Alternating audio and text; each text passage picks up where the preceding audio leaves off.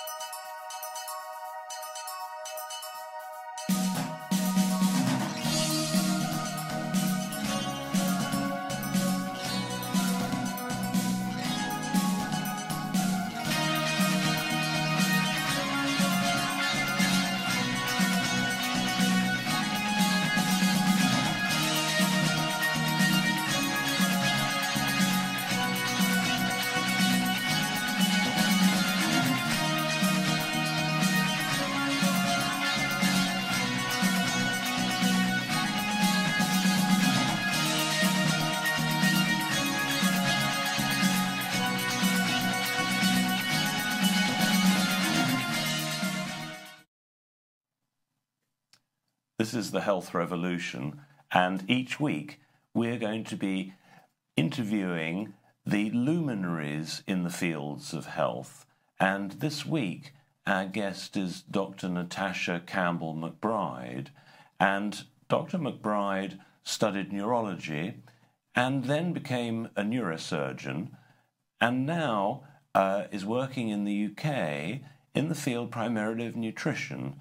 And she became extremely well known because of her work with autism, and she's going to explain to us the connection between autism, heart disease, and so many other problems that afflict modern society. And it's worth, of course, understanding that autism, heart disease, type 2 diabetes, and so many other of the diseases that we now accept as normal weren't happening several years back. 50 years back, autism was unheard of. 90 years back, heart disease was such a rarity, it would have surprised a doctor to have seen it. And uh, today, we're going to uh, look at cures for what are called diseases. But while a disease like, say, tuberculosis, you can look under the microscope and you can actually see it, what we call diseases these days, such as type 2 diabetes and autism, you can't look at them under the microscope. They're a number of symptoms which are given the title of disease, but in actual fact, these sort of modern diseases are really a result of toxicity, nutrient deficiency, uh, and can be remedied. So I'd like to introduce Dr. Natasha Campbell McBride. And uh, Natasha, uh, please do tell us uh, about uh, your background. I'd be particularly interested uh, to learn about your grandmother and exactly what she did. Hello. I'm, I'm delighted to talk about my grandmother. She was a person that I had a huge respect for and a huge amount of love for. Um, I spent quite a considerable uh, number of years in my childhood with my grandparents, with my grandmother under her care. Apparently, at the age of 18 months, I had a, a, food poisoning of some sort and I almost died. I've lost a lot of weight and I wasn't putting any weight on and had terrible digestive problems. And my grandparents took me to the village where they had a small holding. They had um, their own cow and they had poultry and they had a garden. And she cured me. And she cured me with diet with food. And as I grew up, I spent every school holiday there at the village with my grandparents, and I observed my grandmother, how she cooked and how she prepared food and how she used food as medicine. And she was some sort of a, um, a village healer. She knew herbs and she knew foods, and she was a psychologist in her own way. I saw many people coming to her and confiding in her and discussing all sorts of problems in their lives, not just health problems, but family problems and um, other problems. And she always had a good advice for them.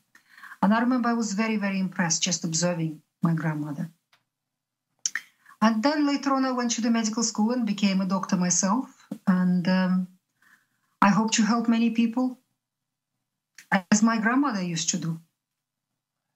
And uh, do you practice uh, the use of herbs these days? I'm not a herbalist. I know some herbs, um, which the knowledge I have acquired in my childhood, um, but I haven't studied herbalism. But I do believe that the key and absolute absolute ground, the foundation of our health is food. Food, glorious food. People underestimate food. Uh, particularly my colleagues in the mainstream medical profession, they don't see the connection between food and health. While food is the most fundamental and the most important prerequisite for good health or for not so good health. Every little bit of food that you eat changes the whole metabolism in your body, has a profound effect on every cell in your body, every organ in your body. So, uh, food is an absolute priority when we want to heal any disease. That is why I, went and trained myself in human nutrition. Um, I got trained as a medical doctor, then I specialized in neurology and neurosurgery and worked for many years with neurological, neurological patients. Um, and then I went and uh, got a, um, a postgraduate degree in human nutrition. And now I use nutrition primarily to treat people, to treat chronic disease. And do you feel that uh, there's anybody in the world who really has, uh, through their work, affected more cures for, say, autism than yourself? Because it seems to me that your seminal book, uh, Gut and Psychology Syndrome, which perhaps would have sold better if it was call, called How to Cure Autism, uh, has profoundly affected the lives of uh, a huge number of people. I hope so. I'm absolutely convinced, based on my clinical experience, that vast majority of autistic children are born with perfectly normal brains. These are perfectly normal children. But what happens with these children that at birth they acquire abnormal gut flora from their mother. You see, we all have gut bacteria. People know generally that we have some bacteria living inside our digestive system. But many people don't know that 90% 90% of all cells and all genetic material in a human body is our gut flora. That leaves us just as 10%. Our bodies are 10%, just a shell, a habitat for this mass of microbes which live inside our digestive system. And it is a highly organized microbial world. Certain species of microbes have to predominate there in order to keep us healthy, well, and full of energy, full of vitality and they're called the beneficial microbes. And there are beneficial bacteria there, and beneficial fungi, and beneficial viruses, and beneficial protozoa, and even beneficial worms, as far as we know now. The number of functions that these microbes fulfill for us are so fundamental to human health that if somebody one day sterilized human gut, we probably wouldn't survive at all. They take a huge part in appropriate digestion and absorption of food. They keep us clean on the inside. They talk to our immune system all the time and they keep the immune system well nourished and properly balanced and properly instructed. They are the major source of data for our immunity to act upon uh, because all the um, major commanding echelons in our immune system, all the generals and admirals and the officers in the immune system, they're on the gut wall and they're constantly communicating with the uh, gut flora. So when the gut flora is abnormal in a person, when the beneficial bacteria are not there, and instead of them, hundreds of thousands of pathogenic disease-causing microbes have grown in the digestive tract, the immune system is misinformed. It's acting upon wrong data. At the same time, these microbes produce a whole river of toxicity, toxic substances, which absorb through the gut lining and uh, misinform the immune system and get distributed around the body. And wherever these toxins get, they cause trouble. And what happens in autistic children? These children were born with a normal brain, but their mothers, 100%, almost 100% of mothers of autistic children that I have seen in my uh, clinical work have got abnormal gut flora themselves. Why is that important? Because, as far as science knows, Babies inside the mother's womb for nine months are sterile. They have no microbes living on their bodies or inside their bodies. So their digestive system has no flora yet. When the baby goes through the birth canal at the moment of birth, the baby swallows first mouthfuls of bacteria, and that becomes the baby's gut flora. So whatever lives in mom's birth canal in her vagina becomes the baby's gut flora. Where does the vaginal flora come from? It comes from the bowel. So if a woman has got abnormal gut flora, she will have abnormal flora in her birth canal, and that's what she will pass to her baby at the time of birth. So autistic babies, babies who then go on to develop autism, acquire abnormal gut flora from their mothers because their mothers have got abnormal gut flora themselves. I had about a handful of cases in my clinic where the mothers didn't seem to be affected in that area. But then when I looked at the fathers of these children, the fathers were absolutely riddled with abnormal gut flora and conditions which are related to that. And of course, the father shares his bodily flora with the mother on a regular basis, and that's where this abnormal flora came from in the baby. Babies who are born through cesarean section have more opportunistic flora. It comes from the hands of anybody who's looking after the child, from the skin of the mother, from the skin of the carers, from the bottle, from wherever. That is why usually children who are born with a C-section have a different gut flora to the children who were born um, the right way through the through the birth canal. But what happens in autism? Let's come back to that. These babies acquire abnormal gut flora from their mothers from the start of their lives, and uh, quite quickly that abnormal gut flora starts digesting the food that comes along in their own way, converting it into a whole host of very toxic, very poisonous chemicals, poisonous substances. At the same time, these abnormal microbes, these pathogens in the gut, damage the integrity of the gut wall itself, making it porous and leaky. So all these toxins flow from the gut into the bloodstream through the damaged gut wall, distributed around the body and get into the brain of the child. How do children learn? How do babies learn? If you observe the baby, you would know they listen to everything, they look at everybody and at everything. They have this shameless baby stare. They will stare at you until they figured you out. They'll keep staring at you. They touch everything, they take everything into their mouths. What are they doing? Their sensory organs are collecting information from the environment their ears, their eyes, their tactile sensitivity, their taste buds, they're collecting information. And then this information is passed to the brain to be processed. And from this uh, information, the brain learns that this is mommy and this is daddy. I can trust them. That this is a toy. I play with the toy like this.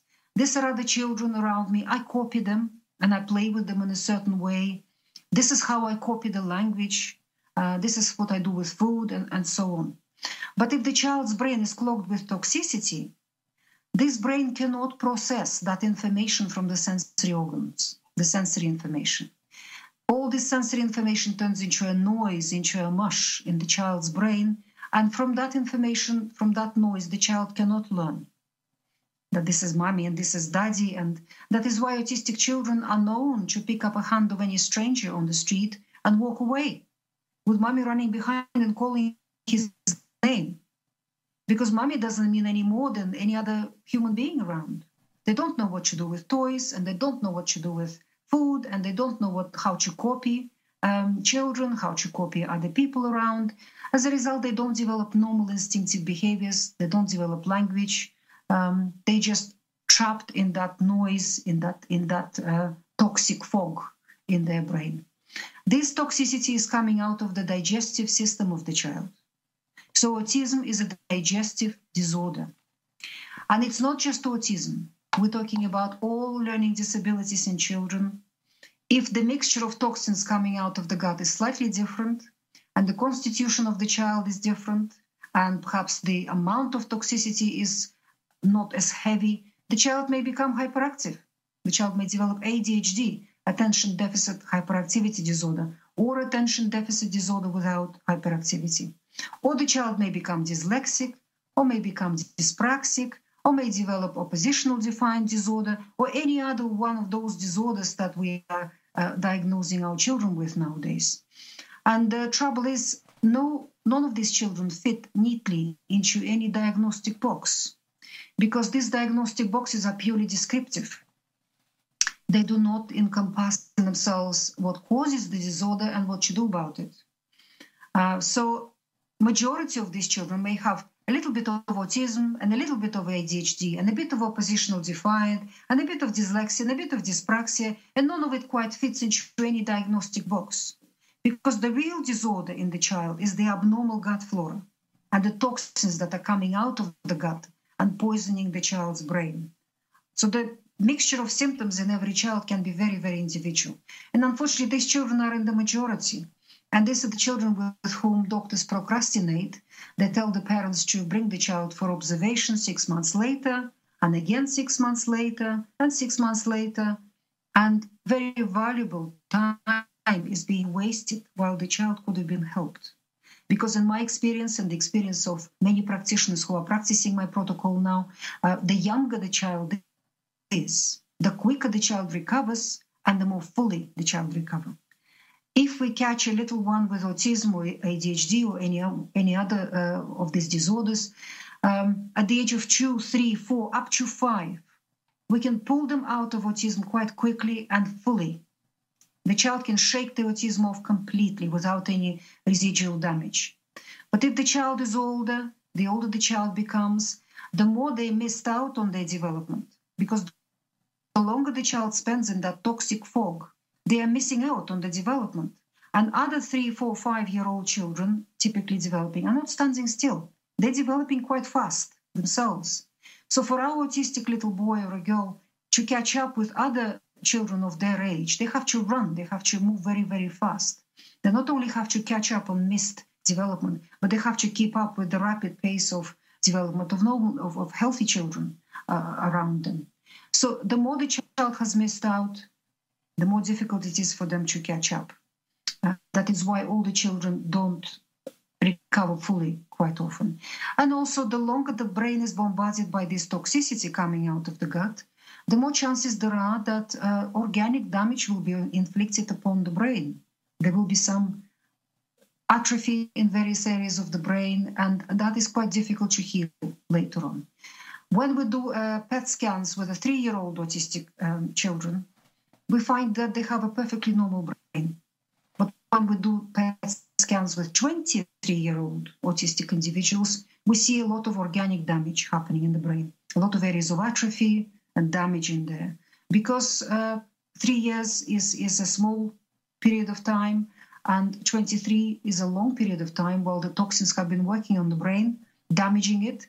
And as a result, organic damage has been inflicted upon the brain. So the younger the child is, the quicker we start the GAPS nutritional protocol I'm talking about, um, the quicker the child recovers. When the level of toxicity builds up too high in the brain, it becomes too damaging. In a proportion of children, the brain develops a safety valve, a cleansing procedure, and that's an epileptic seizure. The brain sends one electric discharge through and destroys a whole lot of toxins, cleanses itself. That is why it's been known in psychiatry that um, psychotic patients and schizophrenics and other uh, severe psychiatric patients, when they had a seizure, an epileptic seizure, for the first half an hour or so after the seizure ends, the person is normal, lucid. The psychosis goes away and other things go away because the brain has cleaned up. But then the toxins keep coming in, they build up again in the brain, and the person slides back into their disorder. Um, so epilepsy is basically uh, too much toxicity in the brain. And it doesn't make sense to add another toxins to the equation um, in the child's brain in the form of anti-epileptic medication. What we need to do, we need to subtract toxicity. We need to heal the gut wall, heal and seal the gut wall, we need to clean the digestive system. We need to remove pathogens out of there and replace them with beneficial flora, restore the normal, healthy gut flora. And once that is done, once the gut flora becomes normal and the gut lining gets healed and sealed, that river of toxicity which used to flow from the gut to the brain stops. And the brain cleans itself up and starts functioning again. And the child comes out of autism or comes out of ADHD or comes out of dyslexia or any, any other disorder, any other mental illness, and starts developing. That's the moment when the child can start learning. And that is the time when we need to start teaching really intensively so they can catch up on those lost years of development, these children. If the child has not been treated with uh, appropriately, uh, with the GAPS nutritional protocol, and I do believe that it is the most appropriate protocol because the diet in there GAP stands for Gut and Psychology Syndrome. That's what my book is called. Um, it's my patients who abbreviated it to GAPS because it's a long string of words.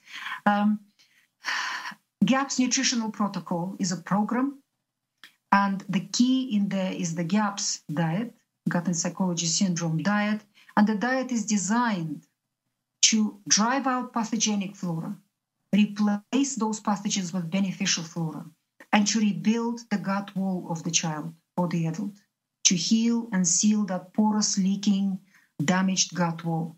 And once that happens, all sorts of things disappear immediately, all sorts of symptoms. The body just cleans itself up, and the person starts coming out of their disorder. So, what's the time frame, uh, would you say, for a child who is uh, under five, say, to from the, the start of uh, the GAPS protocol to getting, let's say, a clean bill of health? How long might it take? On average, I recommend to follow the diet for two years. But obviously, this is very individual. Some some children sail through in about a year. Um, they're in a mainstream school and they're developing well and they're learning, and there's hardly any autism noticeable in the child. Other children take longer.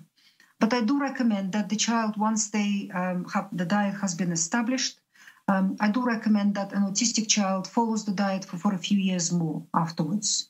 Yes, there may be transgressions, they may cheat occasionally. Uh, when the family goes on holiday, they might eat whatever's available. But when they come back home, they can they go back to the GAPS nutritional uh, protocol, to the diet, because the diet is extremely nourishing. It's very healthy. It prevents all sorts of other problems developing, and it feeds the brain and the immune system very well. It's a really feeding diet, um, and uh, the child will just flourish. So majority of parents in these families, despite the fact that the child has recovered and is in the mainstream school and doing very well, they still adhere to that uh, to the protocol until the child is about 14, 15, when you can't control the child's diet anymore. That's when they start uh, eating all sorts of things themselves, children. But on average, two years. And um, from the perspective of the would be mother, to avoid autism in the first place, uh, what sort of recommendations would you be giving that would be mother? In my book, there is a part four um, in the second edition of Gut and Psychology Syndrome book. There is a part four which is called Preconception, Pregnancy, and the New Baby. And that's where I focus on what should be done prior to getting pregnant, during pregnancy, and when the baby has arrived to make sure that you have a healthy, robust, wonderful baby without any trouble.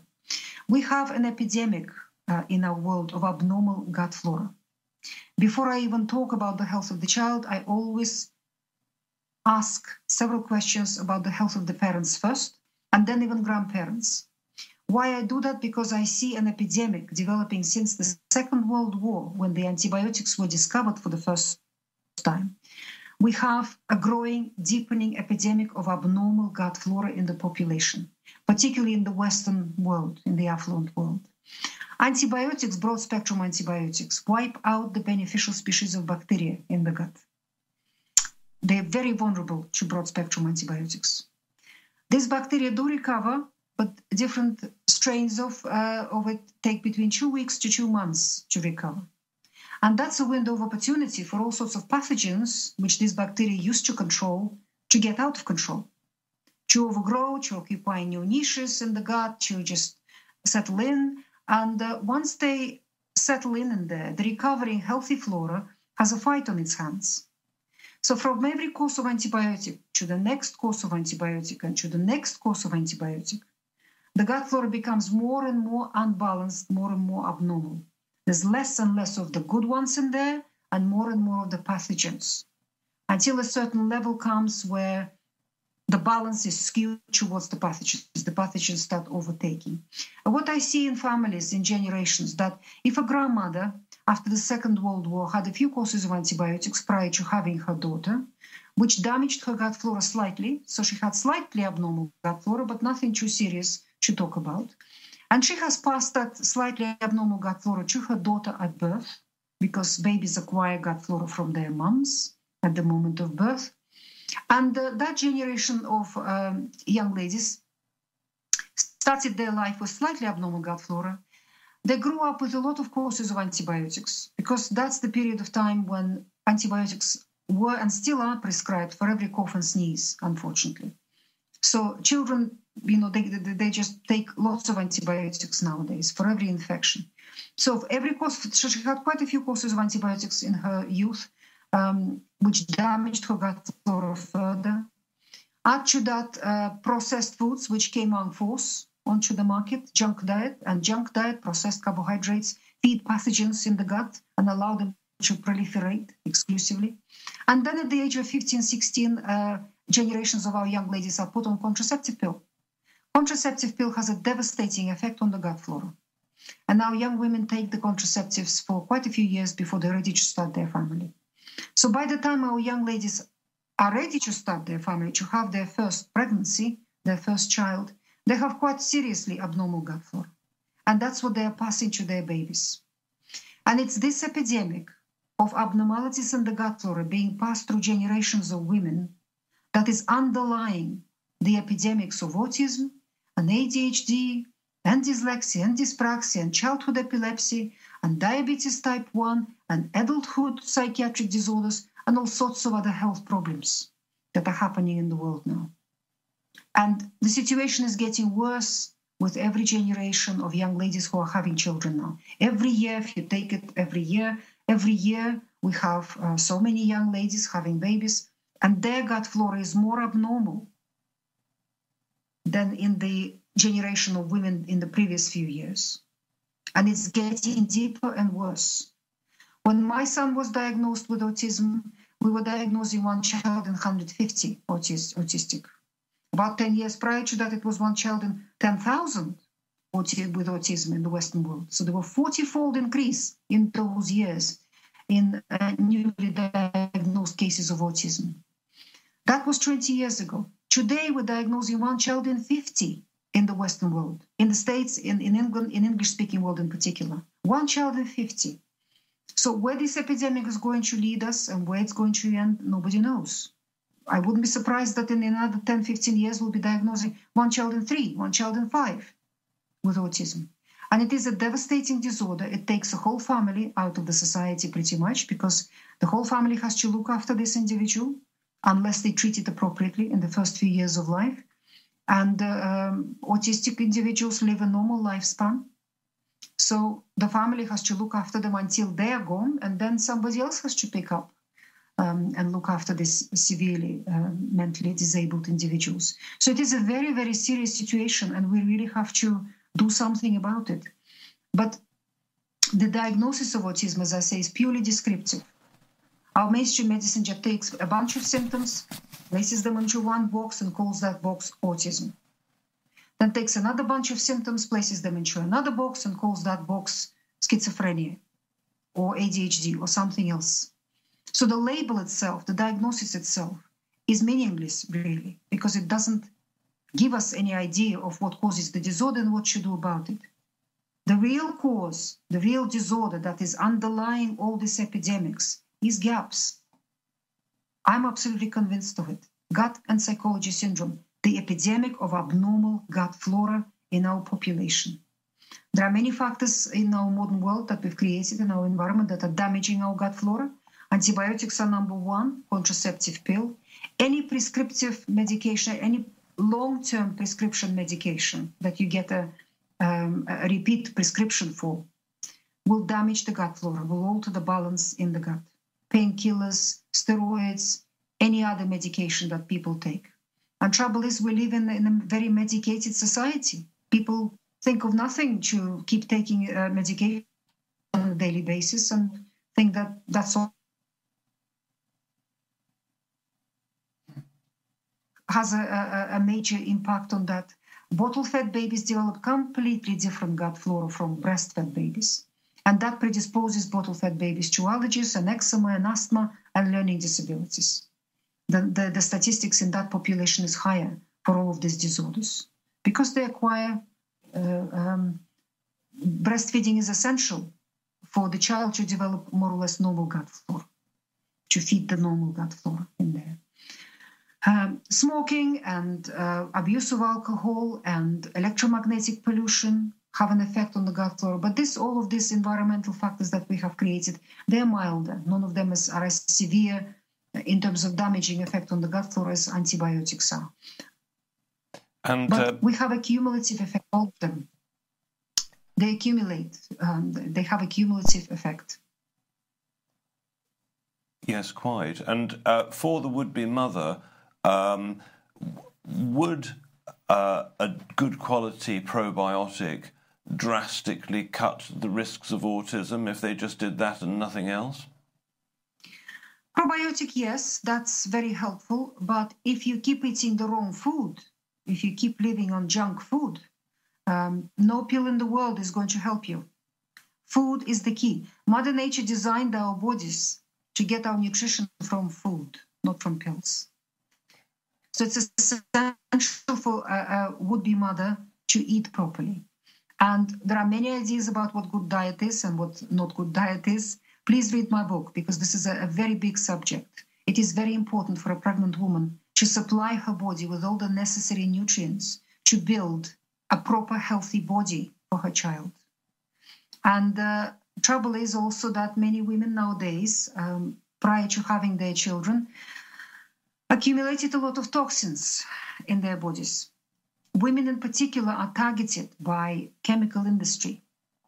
It is women who wear makeup. It is women who dye their hair. It is women who um, use a lot of personal care products. And all of these things absorb through the skin quite effectively and accumulate in our bodies.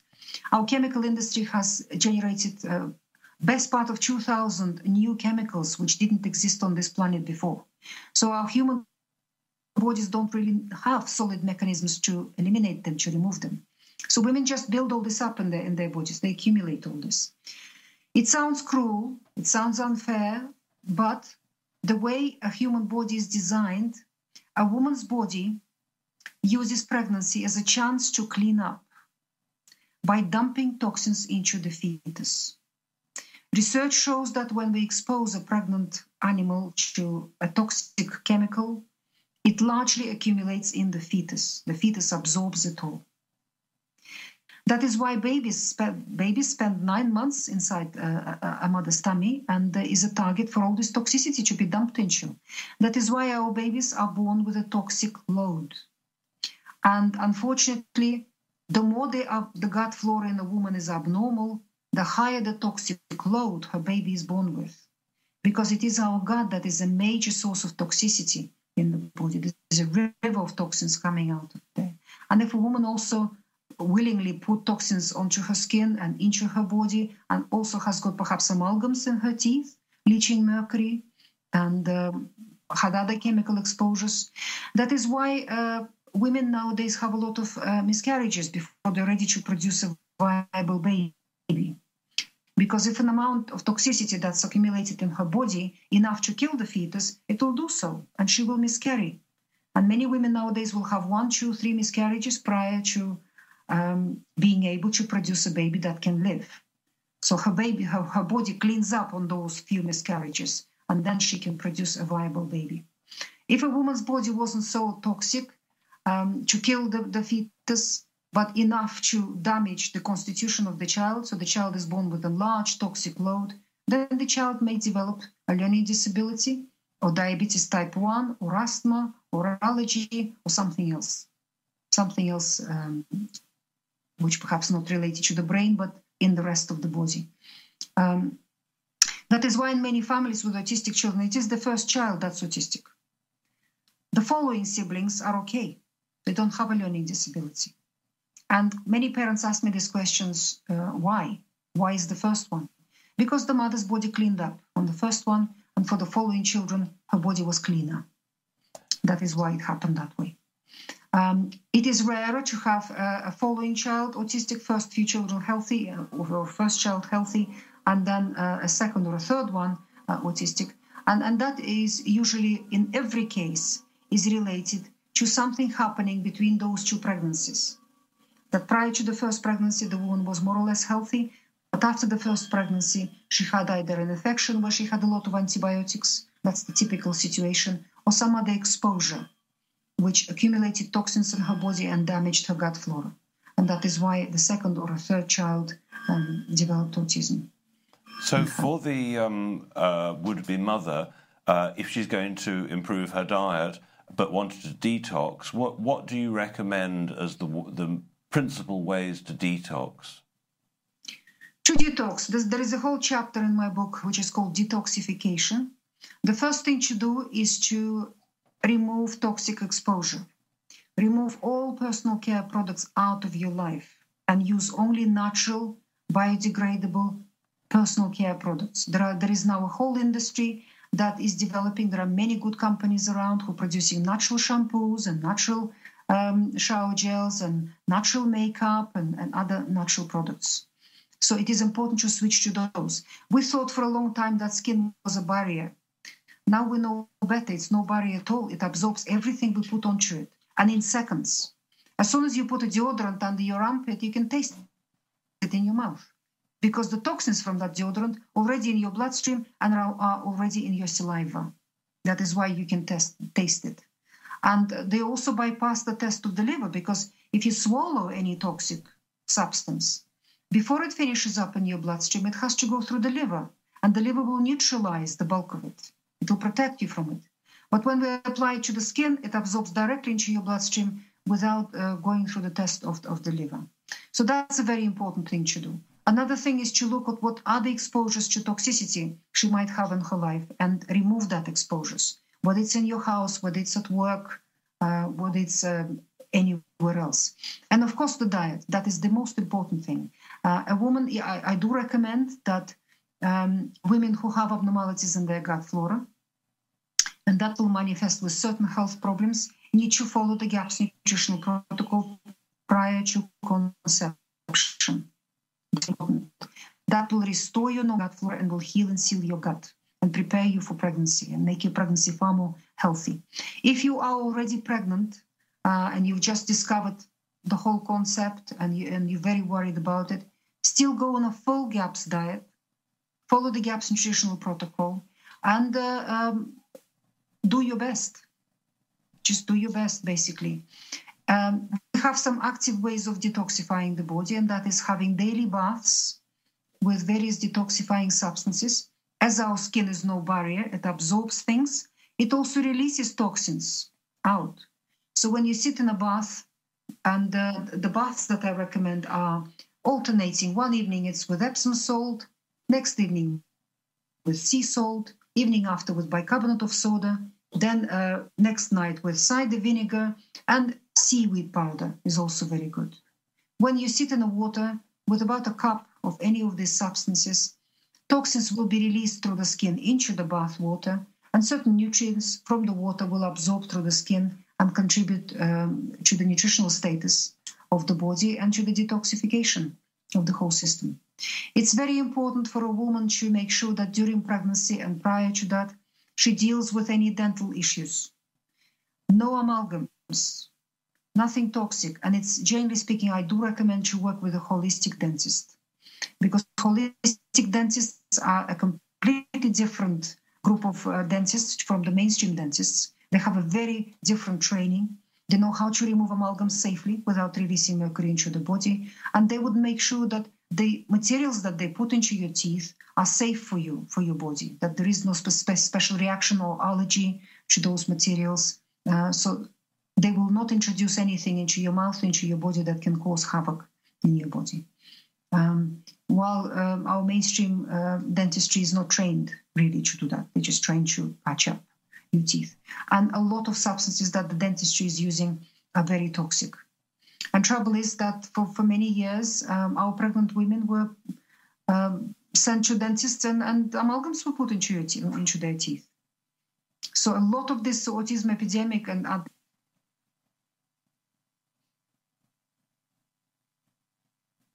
because all amalgam fillings leach mercury all the time for many many years until until you remove it it never stops uh, leaching mercury into your system. You swallow it, and the mercury targets the fetus. And trouble is with toxic metals such as mercury and lead and aluminium and uh, arsenic is that they're fat soluble, which means they target high fat tissues in the body. They absorb into the high fat tissues. So they will absorb into the brain of the fetus and into the bone marrow and into the immune system, which are high fat organs. So the baby will be born already with a high level of mercury in the brain. And that will lay the ground for all sorts of disorders, for all sorts of problems in the child. And of course, it may surprise a number of people to hear you say that the brain is made of fat, that so many parts of the body are made of fat, because of course, the dogma uh, that science has given us for the last 40 or 50 years is to eat low fat and low cholesterol. And as we know, uh, your brain, particularly, is made of fat and cholesterol. And uh, many people are still following the low fat advice and uh, are harming themselves, their hearts, their entire body, aren't they?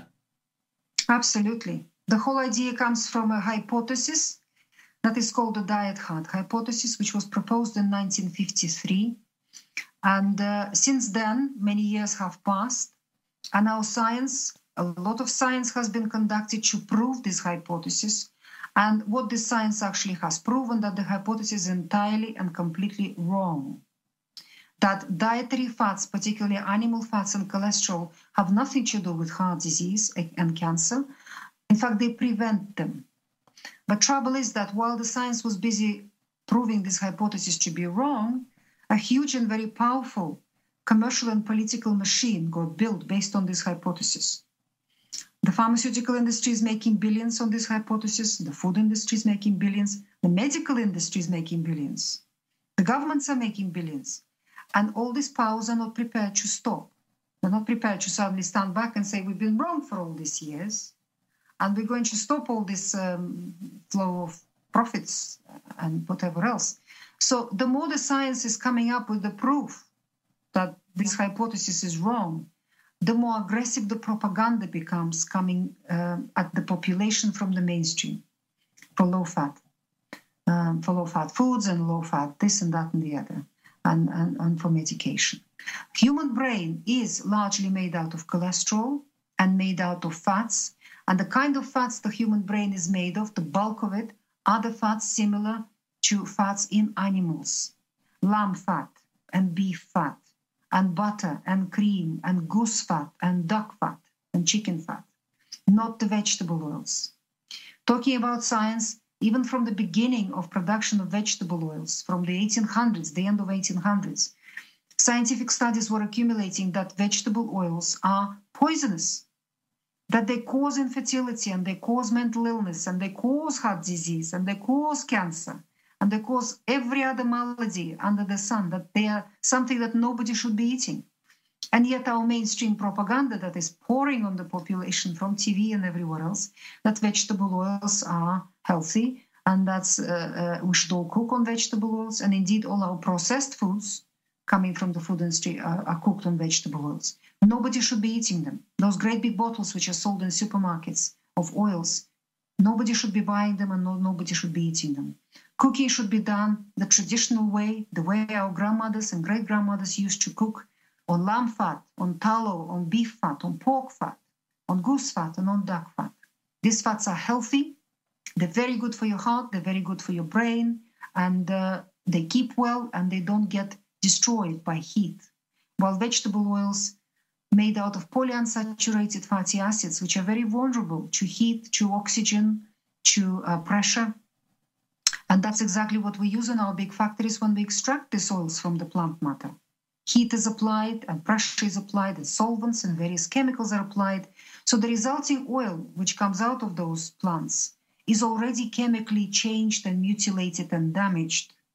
And it comes into the body like a villain as a pollution. The body has to work very hard to clean those damaged and mutilated polyunsaturated fats from it. It can't use them and then we cook on them and fry on them and damage them even further, making them even more damaging. While animal fats are stable, we can heat them, you can use them and reuse them, they don't get damaged to any degree, and uh, they're very, very healthy. And when it comes to the brain and to the bone marrow and to the immune system and our endocrine glands and many other organs, they are very hungry for fats. They're extremely high fat organs and there is a wonderful process in the human body, which is called cell regeneration process. Uh, all cells in our body only live a short life. They get worn out, they get too old, the body gets rid of them, shuts them off, and replaces them with newly born baby cells. Every organ, every tissue in the body constantly renews itself that way. Shedding off old cells, replacing them with newly born. Every three months, you have a new liver. All your liver cells have died out and have been shed off and replaced by newly born um, cells. The same happens in the brain. The brain has a very active cell regeneration process going on, and the gut lining also does. That is why we have a real chance to heal and seal it because of that wonderful process of cell regeneration. But in order for the body to give birth to billions of those new baby cells, to feed this process, it needs building materials. And our cells in the body are pretty much 50% protein and 50% fat.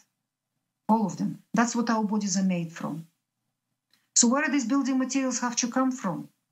High quality protein comes from animal foods, from meat, fish, eggs, and milk. And the proper fat for the human physiology comes again from meat, fish, eggs, and fat, and, and, and uh, dairy, butter. So these are the most appropriate fats and proteins for the human body. These are the building foods for our bodies. And we simply cannot live without them. They're essential for us. That is why we have epidemics of mental illness and learning disabilities because people's brains are starving because of the diet that people are on. And uh, we have epidemics of leukemia and other problems with blood because the, the bone marrow is, is starving in, in these patients.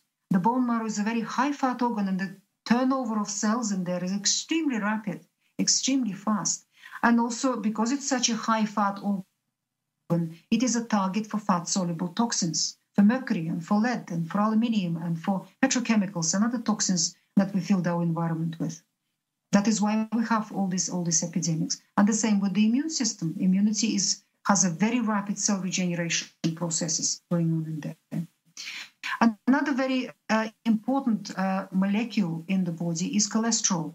We cannot live without cholesterol. It is a, it is a, an absolutely essential element in the body. It is so essential that the body is constantly manufactures it. Many people will be surprised to know that more than 85% of all cholesterol floating in your blood doesn't come from food. It is manufactured by your own liver. Our liver is responsible for maintaining the blood levels of cholesterol. You can live on a completely cholesterol free diet, not eat any drop of cholesterol whatsoever. You will still have loads of cholesterol in your blood because the less cholesterol you eat, the, the harder your liver has to work to manufacture it. The more good quality cholesterol you eat, if you have butter and eggs for breakfast, then your liver can relax a little bit and not work so hard to manufacture. Because your body will have the level of cholesterol it needs in your blood. Because cholesterol is involved in a myriad of functions in your body, none of which can work without that cholesterol in it. All your steroid hormones in the body are made out of cholesterol. Your adrenal hormones, your sex hormones, and many other hormones in the body. If you're not if you don't want to be able to cope with stress, then live on a low cholesterol diet. And indeed, people who are on a low cholesterol diet don't cope very well with stress. They're very prone to flying off the handle and having nervous breakdowns because their adrenals cannot produce enough hormones to deal with stress in their lives. Any healing in the body, any wound, any scratch, anything in the body that we have, um, any damage, in order to heal and repair it, we need large amounts of cholesterol and large amounts of saturated fat, saturated, polyunsaturated animal fat, because the cell membranes in every cell of our body, the wall of the cell, the little walls of the organelles inside the cell, and other elements of the cell are made largely out of cholesterol and saturated fat. They are very important structural elements of our cell membranes. And because a large part of the cell are membranes, large part of our bodies are those membranes. So to a large degree, our bodies are made out of saturated fats and out of cholesterol. These are structural elements. So, in order for the body to heal any damage, any scratch, any wound, the body has to manufacture baby cells, doesn't it? To replace all those damaged cells that have been damaged and killed by the the, the damaging um, element, whatever's inflicted the damage. And in order for the body to give birth to all those tiny cells, the body has to build membranes. And if those membranes, 40% of them are cholesterol and 40% of them are saturated fatty acid, the body needs large amounts of that. So any damage in the body, any wound, any free radical damage, or any other kind of uh, damage that uh, you might have inflicted upon yourself, the site of that damage will immediately send a command, a signal to the liver. I need lots of cholesterol. I need lots of saturated fat, lots of triglycerides. So the liver gets into gear, starts manufacturing these molecules in large amounts and sending them to the site of damage to repair it. Because cholesterol and triglycerides are fatty molecules, they cannot travel in a water based blood. Our blood is water based. They have to be packaged in order to travel in the blood. So the liver packages them into lipoproteins, little shuttles, little space shuttles. Lipoproteins. And uh, this, these are the uh, LDLs, low, low density lipoproteins, that transport the cholesterol from the liver to the site of the damage. Once the cholesterol has done its good work at the site of the damage, repaired it, it gets damaged itself as a result, then the liver sends another shuttle to pick it up and transport it back to the liver to be recycled, to be dealt with. And that shuttle is called HDL, high density lipoprotein. Our science and its, uh, um, our, our, our, medicine and its not, not, not, not so bright a moment, call that, that lipoprotein as a good cholesterol because cholesterol molecule travels from the site of the damage back to the liver but the one that transports from, from the liver to the site of the damage, the bad cholesterol, LDL. It's the same as calling the uh, ambulance, which is uh, traveling from the base to the patient, the bad ambulance, and the one that's traveling back to the base from the patient, the good ambulance. now the science has realized just how foolish all that is and how silly all that is, and more evidence has come in. So now they've uh, discovered that actually most of that cholesterol that we used to call the bad LDL cholesterol is actually good. So now we're being told that we need to call that fraction of it the good bad cholesterol. And the rest of it, the tiny fraction, the bad bad cholesterol. how, how confused the whole, the whole issue is. But the fact is that cholesterol is an essential molecule in the body. We cannot heal anything in the body without cholesterol. We can't produce um, our steroid hormones. We can't produce vitamin D without cholesterol because vitamin D is produced from cholesterol. It's made from it, from cholesterol. Our immune system cannot live without cholesterol. People on a low cholesterol diet or people whose livers, for whatever reason, too toxic a liver or, or blocked with something else, is unable to manufacture cholesterol. Those are the people whose immunity just collapses and whose brains cannot function. Um, Dr. Pfeiffer in the States um, has, has uh, researched, uh, spent 20 years researching inmates of major uh, USA prisons. And he found that 80% of violent offenders, people who committed violent crimes, all had low cholesterol levels in their blood because their livers were unable to produce it. These people were too toxic or had nutritional deficiencies so that biochemical pathway that the liver uses for manufacturing cholesterol in these people was not functioning. So they were not able to produce cholesterol. And the first thing that happens, the immunity collapses in the person. They become prone to all sorts of infections.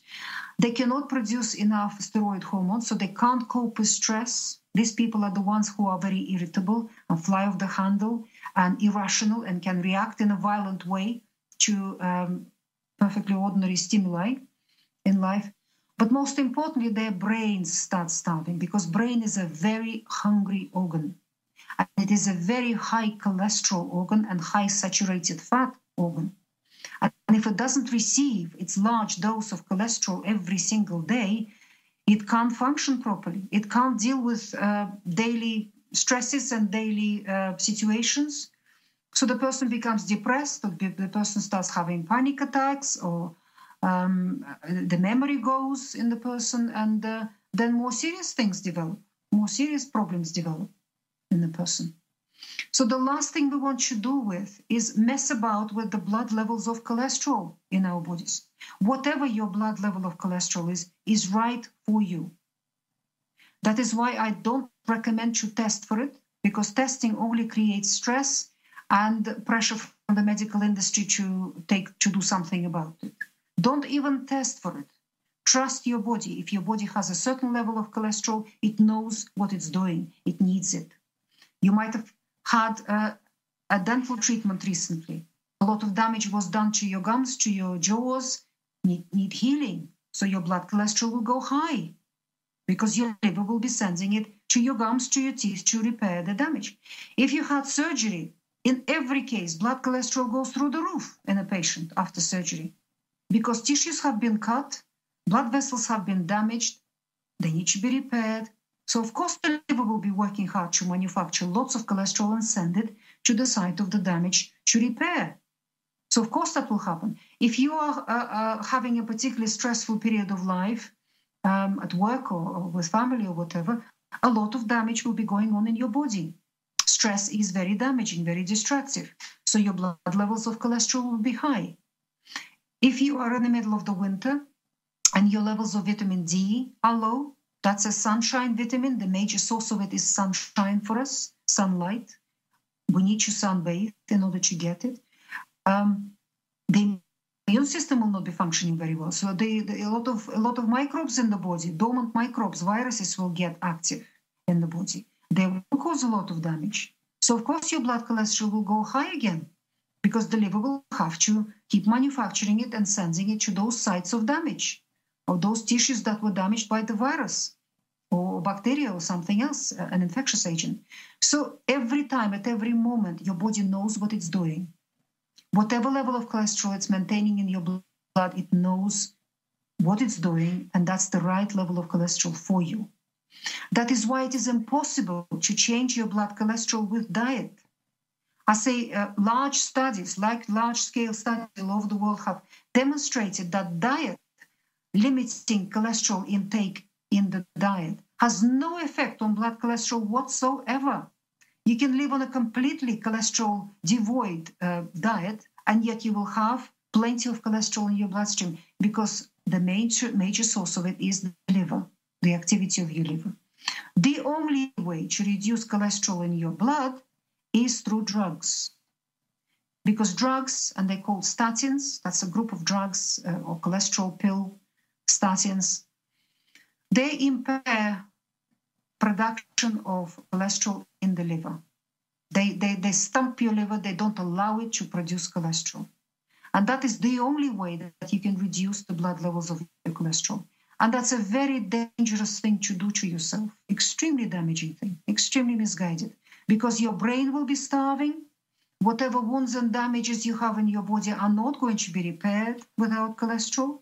You start accumulating damage, you start aging, and you start developing disease, and you can develop cancer in your body. In fact, low levels of cholesterol, people who have low levels of cholesterol because their liver is not working properly and cannot produce cholesterol are prone to cancer. They have some some uh, unbelievable statistic like 18 times higher levels of cancer than people who have high level of cholesterol in whom livers are working properly and can produce cholesterol.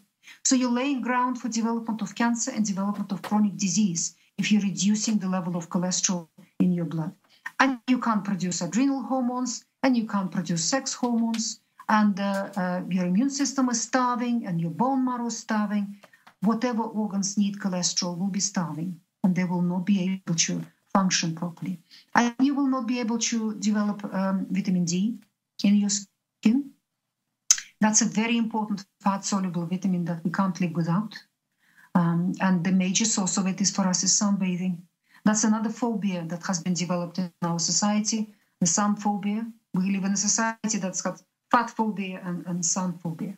And neither of them are based on any science. There is no connection between sunlight exposure and skin cancer whatsoever that has been proven. It's, a, it's another myth that has been propagated by commercial interests, companies who produce all these lotions and potions to um, screen the sun.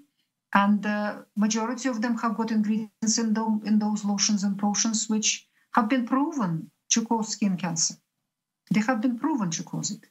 And there are correlations between the use of these creams and the epidemics of skin cancer in certain areas of the world. And the two lines just go in parallel together. So that's, uh, uh, uh, we just moved away. But coming back to the heart disease, what happens in heart disease? We have a lot of whatever damaging elements get into your body, whether it's an infection or a toxic chemical, molecules of mercury or, or something else, or free radicals or whatever else. Sooner or later, they'll finish up in your bloodstream because your bloodstream is your motorway system, your road system in, in the body. They finish up in there. And what they do, they inflict a wound inside your artery. They would attack the lining of your artery and get a uh, damage uh, an area there, inflict a wound in there. So what does the body do immediately when that happens?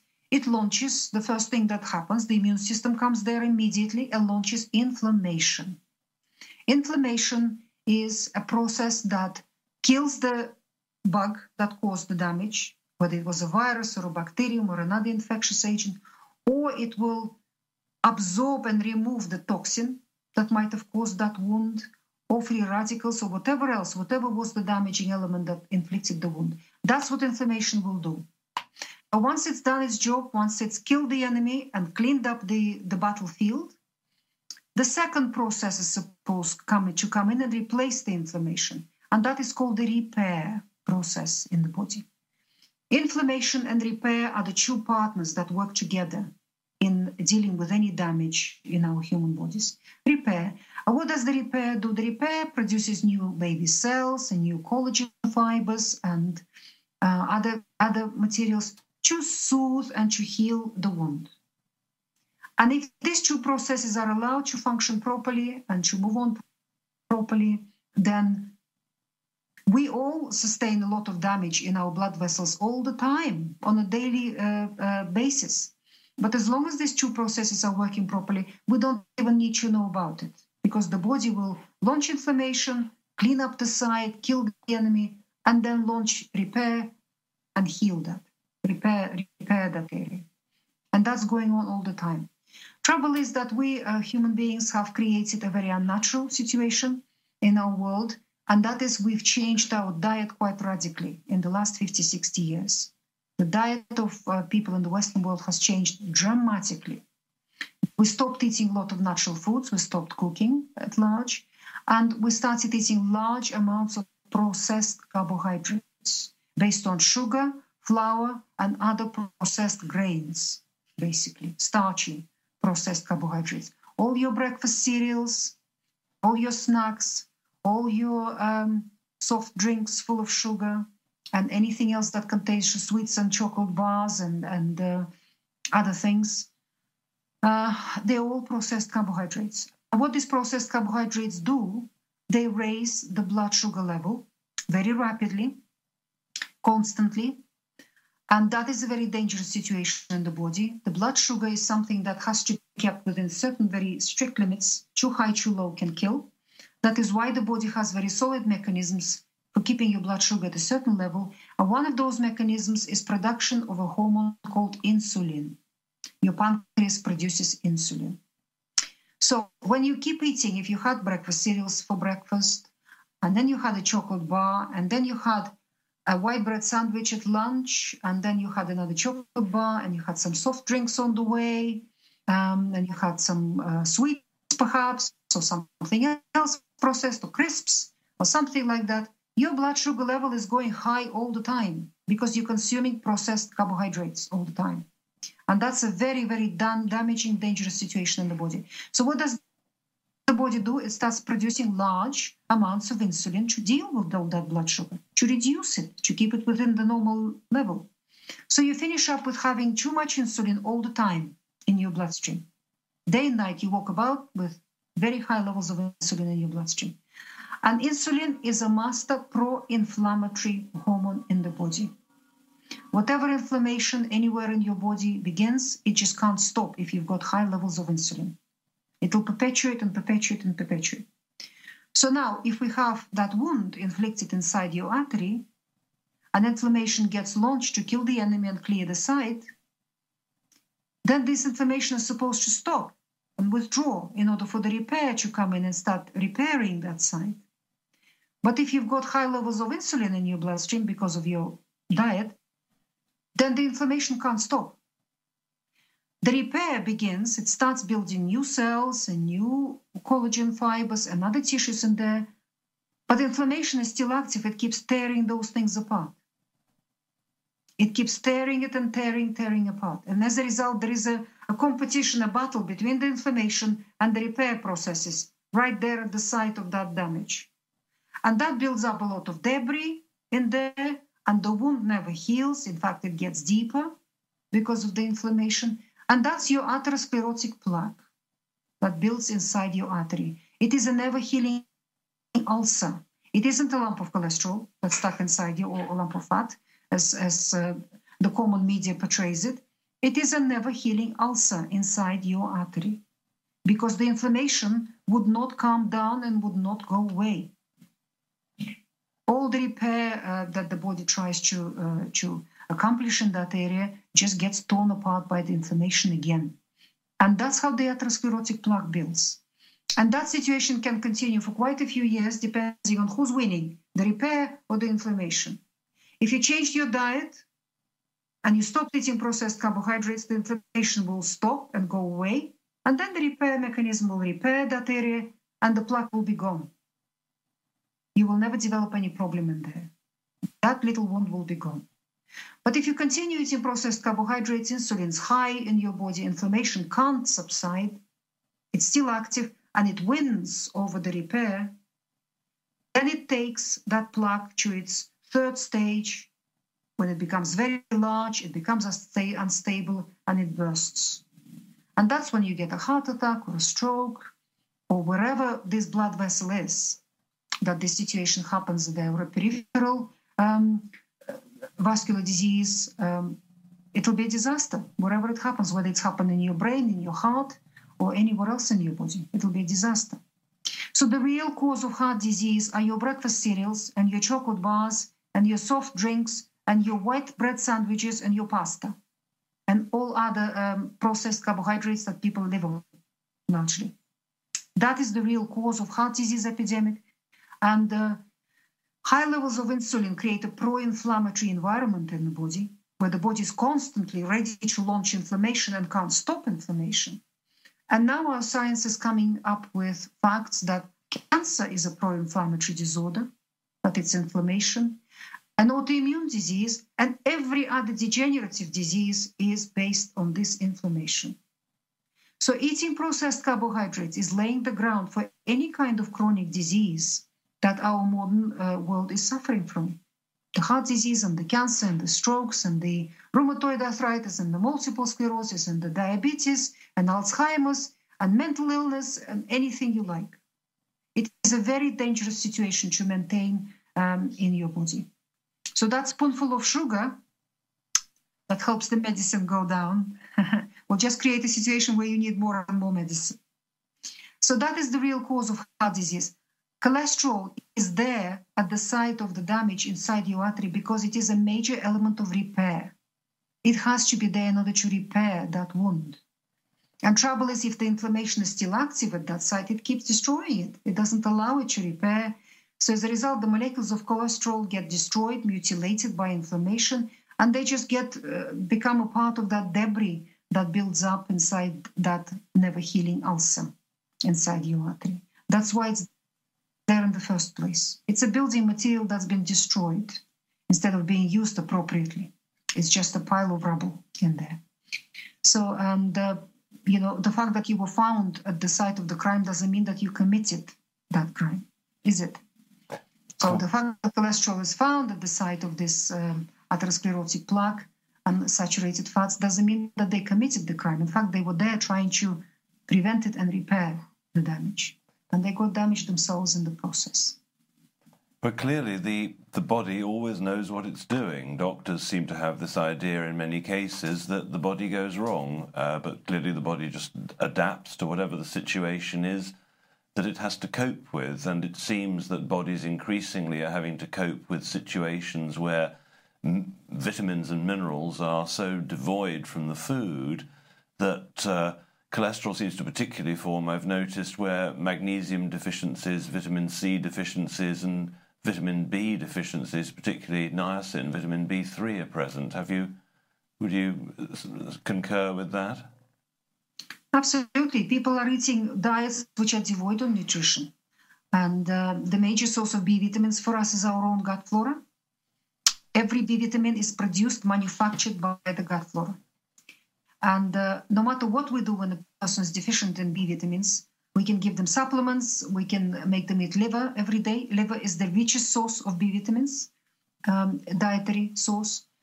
They still stay pale and pasty, they're still deficient in B vitamins uh, until we restore their gut flora. That is the major, major source of B vitamins in the body. Very, very important. Magnesium deficiency is caused by sugar consumption. It's very simple, as simple as that. Because in order for the body to process one molecule of sugar, it needs 56 molecules of magnesium. Very large amount of magnesium. Where's that magnesium coming, going to come from? From your bones, from your brain, from your blood vessels, from your muscles. So every spoonful of sugar, every bit of processed carbohydrate that you consume, every bottle of soft drink that you consume will deprive you of magnesium. And when a person is deficient in magnesium, in adults, it usually manif- uh, uh, manifests as uh, high blood pressure immediately. Because for the blood vessels, in order to contract, they need calcium. In order to react, they need to relax, they need magnesium. And because we all have plenty of calcium, we consume dairy and we consume other foods which have calcium. But if we're eating sugar, which binds all our magnesium, so we're magnesium deficient, our blood vessels contract, but they can't relax afterwards. We constantly have a, a high tone, high constriction in there, and that puts drives your blood pressure up. Our epidemic of hypertension, high blood pressure, is caused by consumption of sugar and processed carbohydrates in the society, because this is the major, major part of our modern diet nowadays. If a child is deficient in magnesium, because the child is eating sweets and eating breakfast cereals and other processed carbohydrates, the child becomes hyperactive and irrational. The child gets trapped in a um, so called blood sugar roller coaster. When the blood sugar goes up and down, up and down all day long. So when the child is up, the child will be manic and noisy and unstoppable. Then it drops down, the child becomes irrational, um, uh, clingy and crying and pale and sweaty and, and un- unwell. And if the child has another dose of sugar at that moment, um, they go back up. And it goes all day long. And the parents have to deal with all the behaviors, and the teachers have to deal with all the behaviors that accompany this blood sugar roller coaster in the child. And magnesium deficiency always causes uh, inability to learn, inability to focus, ants in your pants, can't uh, relax, can't sit still, the child fidgety, and just can't focus on anything and can't learn anything and can't behave properly. So that's what a spoonful of sugar does. And uh, for the parents whose children, for instance, insist on eating starchy carbohydrates, uh, pasta and pizza and uh, the breakfast cereals and the toast and so on, um, have you got any particularly good suggestions as to what the parents should be offering their children instead when they want something sweet? What what should the parents be offering? Do you think? Well, fruit is sweet. Dried fruit is sweet. It's a good snack, dried fruit. And honey, honey. And a child who has got a blood sugar roller coaster, and the parents will recognize it, where the child swings from manic, unruly, uncontrollable behavior when they're running around and just nothing seems to be able to stop the child and then the child collapses collapses and becomes clammy and tired and uh, clingy and uh, crying uh, for, for no particular reason. Um, and just just you know in, inconsolable. And then has something sugary and up it goes again into into manic state. For this kind of children and adults what i recommend you do make uh, a jar of butter honey mixture what these children need is fat.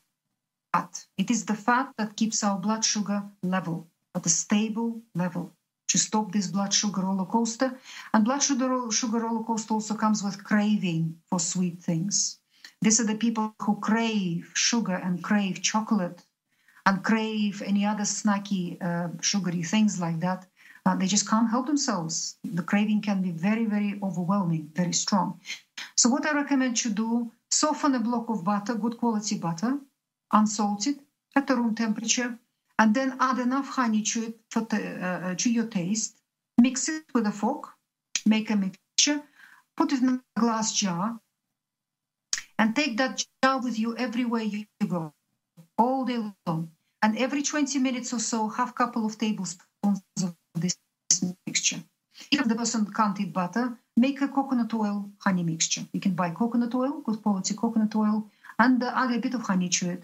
And that mixture, eating it every 15, 20 minutes all throughout the day, will keep the blood sugar level at a good level and will allow you to overcome cravings for sugar and chocolate and other processed carbohydrates and will stop that blood sugar roller coaster. If a person is eating bread and if a person is eating any uh, pizza or anything made out of flour, it is essential to have these things with a large amount of fat. And that is what traditional people, traditionally in the society, was always done. You always had a large amount of butter with it, or pork fat, or pork dripping, or bacon, or, or, or something else like that. Because when a piece of bread digests, it digests quite quickly, and the more the bread is white, the more it is um, without the, the bran in it, the quicker it digests. So it and, and, and when it's broken down, it's digested like sugar. It becomes sugar. It, it turns into molecules of glucose. So it's the same as eating uh, sugar, basically. And it absorbs very quickly and it floods your bloodstream with high levels of sugar and will cause high levels of insulin and pro-inflammatory environment in your body. That is why every time you eat anything made out of flour, whether it's pasta, or whether it's pizza, or whether it's bread, or anything else made out of flour, it's essential to have it with a large amount of butter or cream or creamy cheese, high fat cheese, uh, or any other fat, pork fat and uh, goose fat and duck fat, or any other fat. Very, very important. That is why every time we eat grains, if we eat um, buckwheat or we eat um, porridge, porridge needs to be always um, mixed with large amount of butter in order to make sure that the blood sugar stays stable in the person. And the same with potatoes because they're starchy, to eat them with large amount of butter or any other animal fat. And uh, with the porridge, would you recommend that people should soak it uh, overnight to reduce the phytic acid content? Absolutely. All grains, generally speaking, are very hard to digest for vast majority of people, very hard to digest. Grains contain large amount of so-called anti-nutrients. These are chemicals which damage the gut lining and damage collagen in the body, causing arthritis and causing other problems with uh, collagen, collagen disorders. And um, they also contain substances called phytates, which bind minerals in the gut and remove them from your body, they can cause mineral deficiencies. You know, you have to understand that grain is the seed of the plant, of the grasses. It's it's it's the babies of the grasses. The grasses don't want their babies to be eaten; they want them to grow, to procreate. That is why they pack their babies with all sorts of substances which would damage the digestive system and the rest of the body of an animal that eats it. And human digestive system is particularly poorly equipped for digesting grains, very poorly. We're not herbivorous animals. We have got herbivorous animals have several stomachs called rumen, full of bacteria. And it's that bacteria that digest the grains and the grasses and other plant matter for those herbivorous animals. So it's not the cow that digests the grass, it's the bacteria in her rumen that break it down for her. And the interesting thing is that more than 70% of all the carbohydrate in the grass is converted into short chain fatty acids, which are very saturated fat. So a cow and sheep and other herbivorous animals are actually on a very high fat diet because it's bacteria in their rumen that digest the grasses for them. We don't have a rumen. We have got a small stomach. And our stomach, uh, if it's healthy, doesn't have virtually has no bacteria in it and it produces hydrochloric acid and pepsin. And these two substances are only fit to properly digest and properly break down meat, fish, eggs, and milk. And these are the major sources of nutrition, building nutrients for the human body. These are the building, feeding foods. These are the foods that would build your muscle and build your bones and build your brain and build your immune system and the rest of the body. Plant matter, generally for the human beings, for the human digestive system, is indigestible, particularly in a raw state. Plants for the humans are cleansers. They provide us with antioxidants, with vitamin C, with their juices, with phytonutrients, and other substances which help us to stay clean on the inside. They mop up free radicals, they mop up toxins, uh, and other sort of things. But largely, plants are indigestible for the human being. So, in terms of feeding us, plants are, are rather useless for the human body. They're not feeding foods, they're cleansing foods. People in traditional cultures knew this fact. Through trial and error, through experience, they've learned that plants are, are, are no good at, at feeding you properly. And when there is a shortage of animal food, um, they would eat plants and they developed various methods of preparing plants to make them a little bit more digestible for the human being, a little bit more feeding than they are in their natural state. And the major way that people treated food, plant matter, in order to make it more digestible and more nourishing for them, um, to allow their digestive systems to extract more nutrition out of those plants, is fermentation.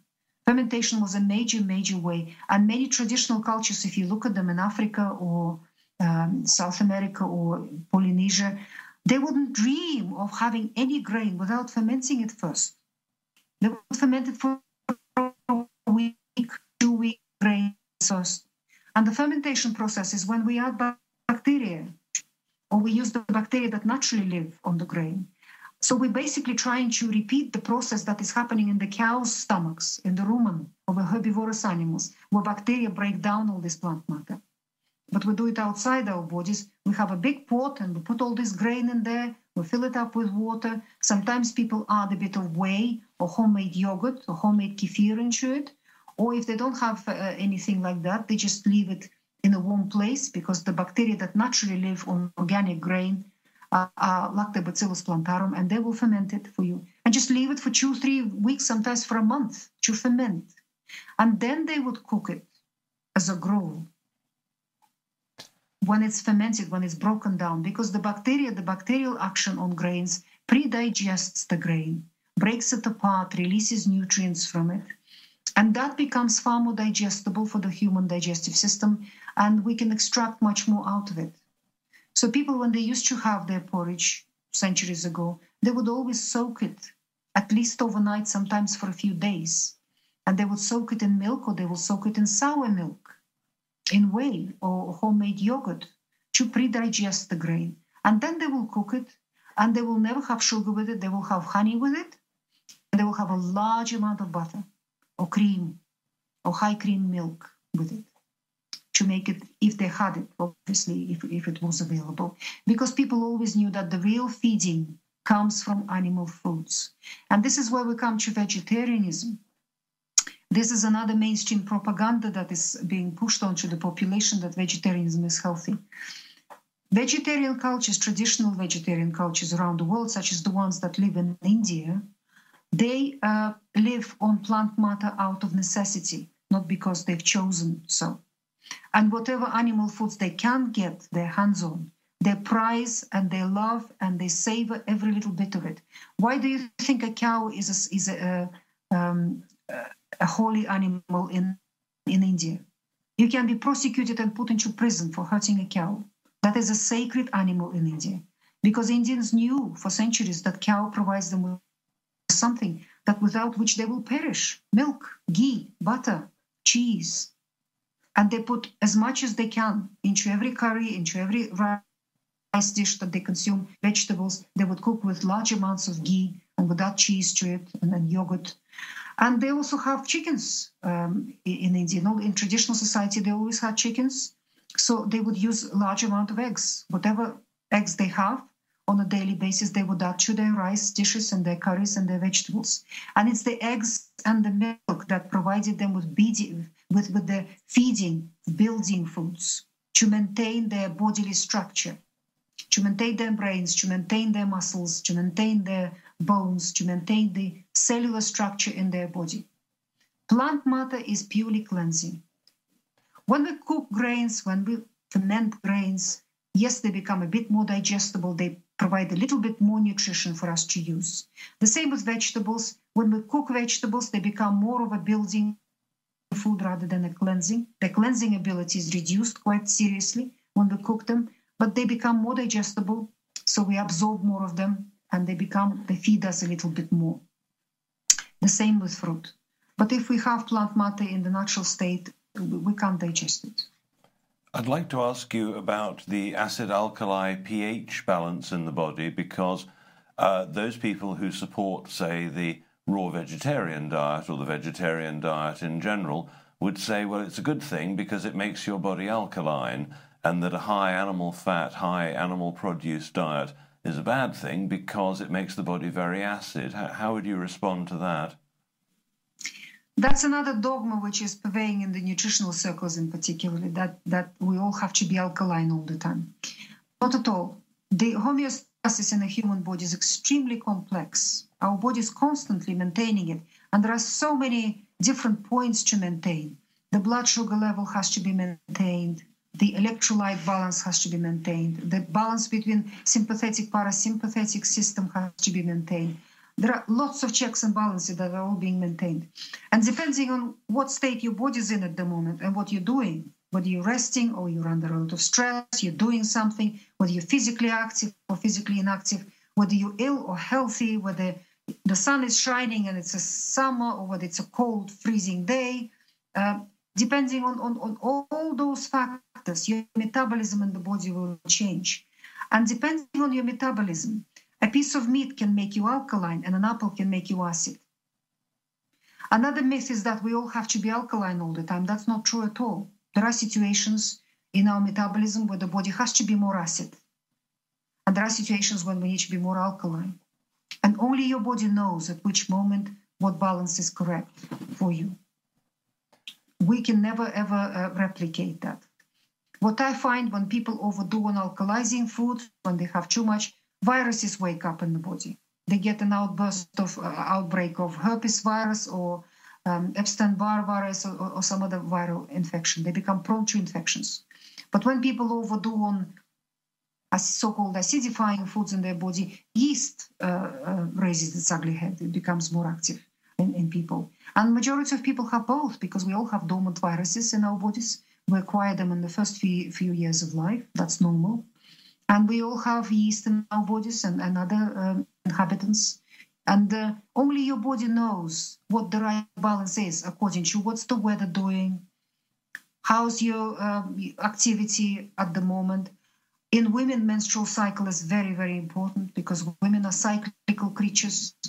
Every month we go through a cycle. And your body should be more acid or more alkaline, or what your electrolyte balance is supposed to be, or what your nervous system balance is supposed to be sympathetic, parasympathetic, and, and so on. We can never second guess it, and we cannot possibly uh, try and force the body to be more alkaline or more acid or anything like that. So just trust your body.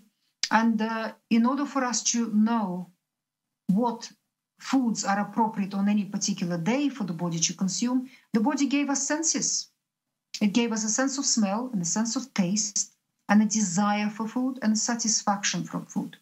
And if we listen to those senses, then we cannot go wrong. Because make no mistake, your body, inner intelligence, knows composition of all foods on this planet. It knows. And every metabolic state that the body is in at the moment, whatever it's doing in there at the moment, um, it might be repairing something, it might be giving birth to lots of cells, or it might be doing something else um, in your body. Your body knows what kind of nutrition it needs to receive right now to feed that metabolic state, to maintain it, to keep you healthy and in balance. And how is your body going to let you know that I need so much B12 right now, so much protein, so much zinc, so much vitamin C, so much fat, so much carbohydrate? And even if the body had a way of giving you all this information, how are you going to go about to fulfill that kind of composition of nutrients to feed your metabolic state? Well, Mother Nature is kind. It, it doesn't ask us to do anything so complicated. It gave us senses. It gave us desire for food, the sense of smell and sense of taste and sense of satisfaction. So every time you have you feel hungry and you have a moment to eat, ask yourself a simple question: What would I love to eat right now? What would I kill for right now? The answer will pop into your head immediately. And that is the right food for you to eat right now.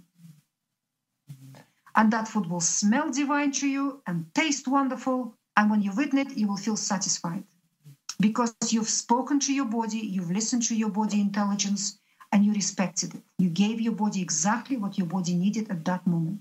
A couple of hours later, your metabolic state will change, and the food that was wonderful two hours ago will, will feel repulsive. You would want something completely different because your metabolic state has changed and your body needs a different set of nutrients at that moment. And a different kind of foods has to fit the bill. So listen to your body and listen to your senses, and you will not go wrong.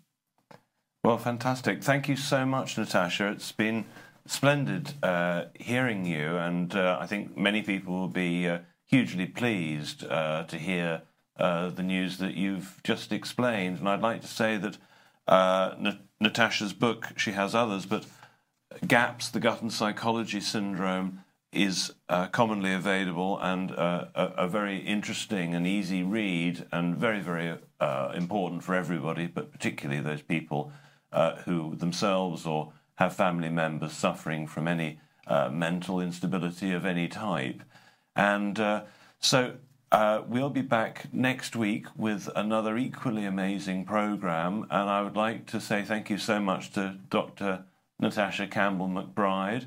And uh, you, you have a, a website, uh, Natasha, that uh, people can go and see. Uh, yes. perhaps you can... I have a website which is called gaps.me. G A P S, Gut and Psychology Syndrome, GAPS. Dot me, like myself, M E. And I also have a blog which is called dr-natasha.com. Doctor is a, is a full word. Uh, apart from GAPS uh, book, the Gut and Psychology Syndrome book, I have a, a, book on heart disease. So any of you who are particularly interested in studying this subject, it's called Put Your Heart in Your Mouth. It is fully referenced. So if your doctor is interested, you can give your doctor this book, and uh, there is all the scientific literature to back all the information that's in the book. Um, but the book is written in a um, uh, easy language to understand for uh, people who are not scientific well, not interested in that side. Excellent. Thank you very much. And I think it's a very important point to buy books for your doctor so that your doctor can be educated. Very important. So, uh, thank you all for viewing, and we'll look forward to seeing you next week. Thank you to UK Column for hosting the studio facilities here. Thanks to Mike and Brian, and we look forward to seeing you again next week. Cheerio.